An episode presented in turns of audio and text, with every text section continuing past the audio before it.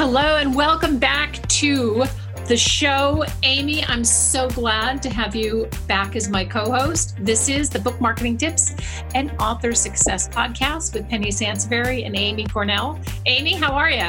Very good. Thank you so much. It's a beautiful day out, you know, got to look at all the positives, right? That's that's right. Same, same, same here. Of course, it's San Diego, so I guess we we, we automatic. I sometimes I talk to authors on the phone in the middle of winter, and they're like, "Please don't tell me. I know you're in San Diego. I'm not going to even ask how your weather is." So that's hilarious and true. So we thought that we would break up the next three shows to focus on Goodreads, which is, I, I want to get really micro focused on some of these shows because we did, you know, the first four were somewhat broadly focused. I think we threw out a whole bunch of really great ideas, but now I think it's really time to get granular.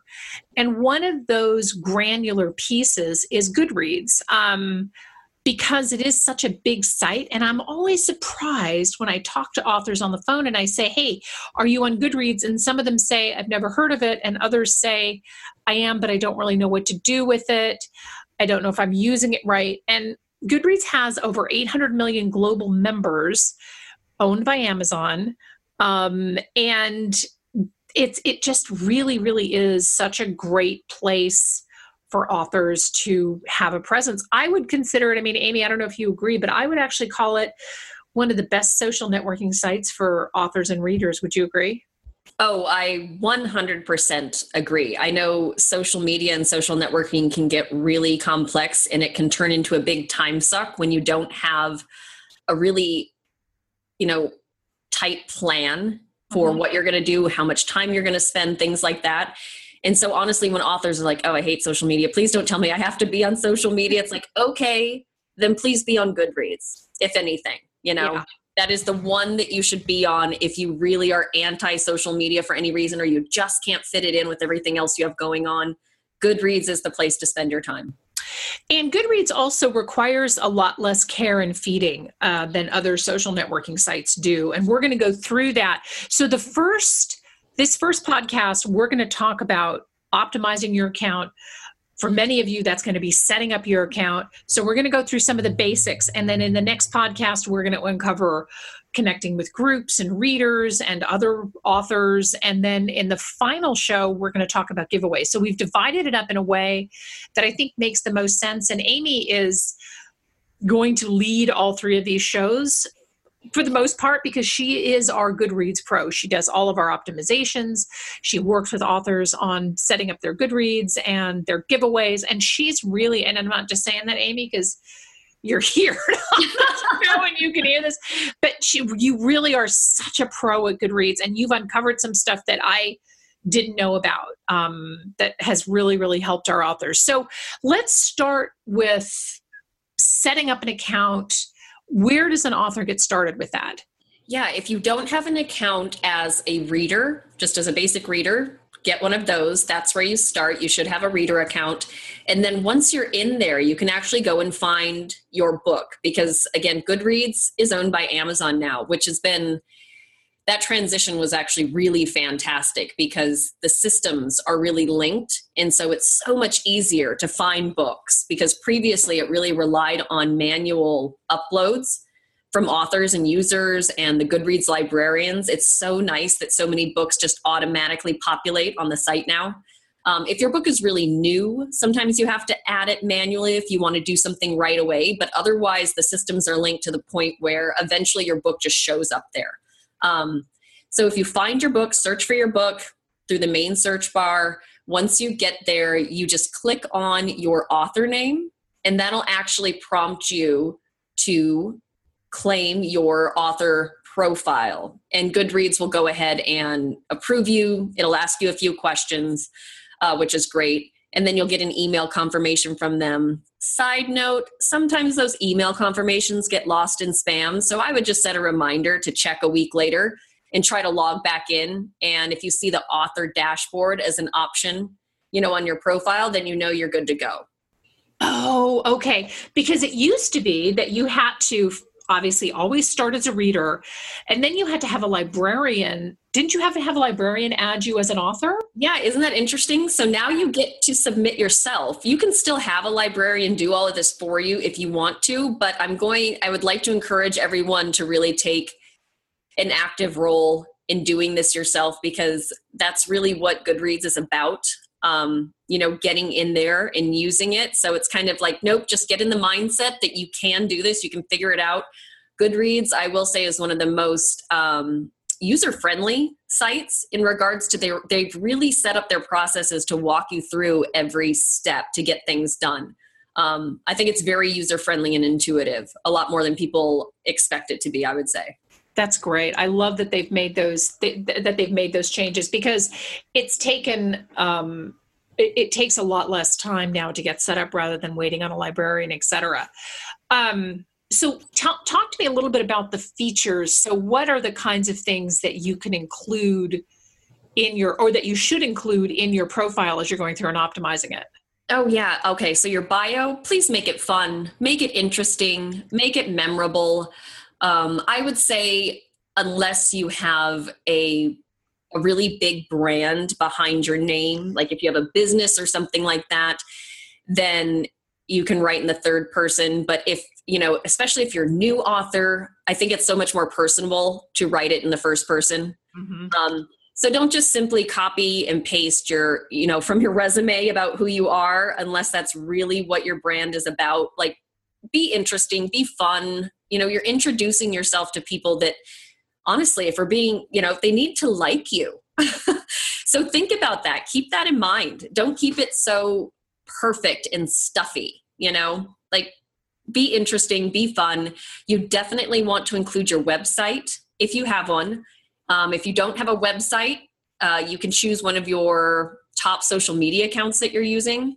If you okay. put it in, yep, if you put the URL in your Goodreads bio, it will link for you. So just keep that in mind because for some reason, Goodreads only has the option to include a Twitter profile as one of their official fields but you can you know the workaround for that is by including urls in your in your bio your author bio and those will link. So if you include you know your instagram facebook uh, i would recommend at minimum including your custom author central link.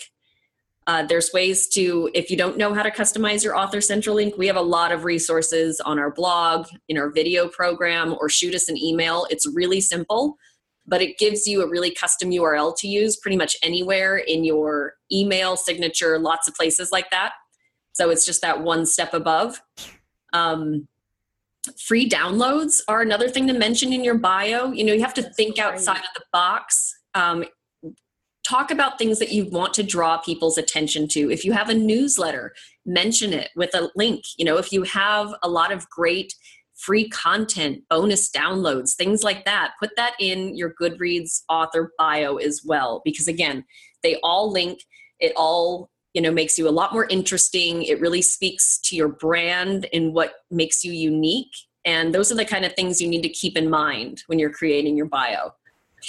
That's fabulous. I love that. And I love your tip for the um I love your tip for the URL as well as not, you know, not just relying on Twitter because not everybody is on Twitter. And no, yeah, yeah. a lot of fiction authors in particular are on um, you know, they're on Instagram. Right. And so they must have something it, I've always found that interesting and at some point um maybe I should write somebody at Goodreads and ask them like where that where that came from. Like why Twitter of all places? Does that still have a dedicated field?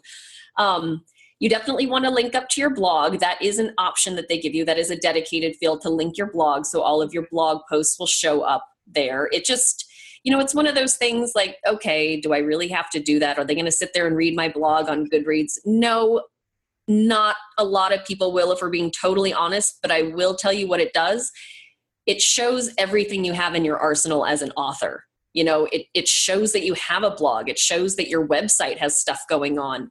I think a lot of times people forget about those those details penny that that show you know how much there is behind your platform and your brand. Yeah. And you know what? I just made a note to myself about adding more video to my Goodreads because I forgot about I forgot to do that. Yes, video is that Goodreads has a video option as well. Um, they you can they support YouTube or the platform Livestream. Livestream, so you want to use one of those, and that that syncs up with with Goodreads. Um, it's definitely I think video, especially now, has a spotlight on it. Um, and so those are really important if you've done any video or just you know create one I think uh, we're going to do a show on video, I think, at some point, right, Penny? Yeah, we're going to do a show on doing more video. But that's really interesting. So for the YouTube, so if you have a YouTube channel, you can does it does it import the video from that channel or do you still have to separately upload the video? Yeah, you still have to separately upload it, but it's interesting. For some reason, Goodreads asks you to get the, you know, the sharing link from either YouTube or Livestream. Okay. So That's those are the fantastic. Yeah. So those are but yeah, the trailers, if you have a book trailer, again, we're going to stay tuned. we will do an entire show on video. Yeah. Um, but it's really not as scary as a lot of people think. So, you know, just kind of shake off those fears. It, it can be super casual, but it's so personable. You know, nobody can copy what you can do in a video for your audience. Right.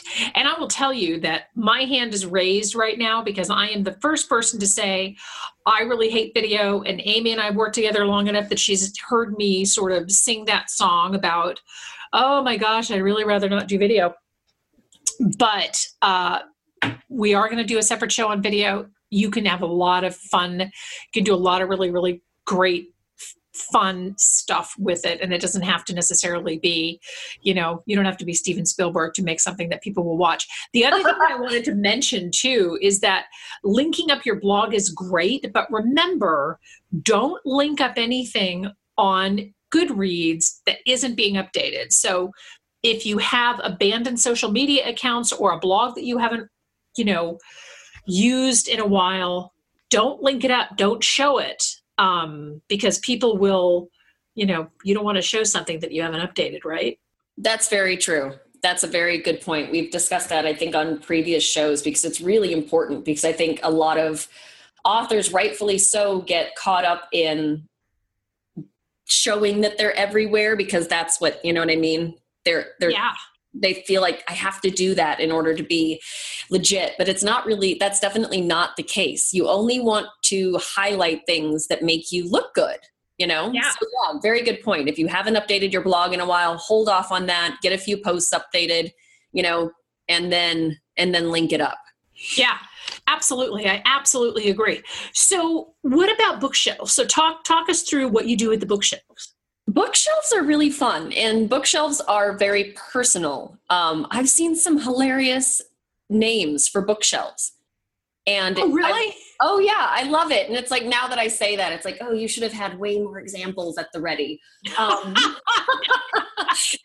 but it's true. I've seen a lot of uh, thriller bookshelves that are specific to the type of um, the type of crime or you know like thriller books with murder thriller books with and it's so funny because i'll be looking through here and i'll catch myself laughing out loud reading what people name their bookshelves because they like to keep their books really you know specific to whatever they're in the mood for which is absolutely brilliant oh my god I know. And I think it also, you know, for authors, it speaks to how involved and invested readers are on this platform.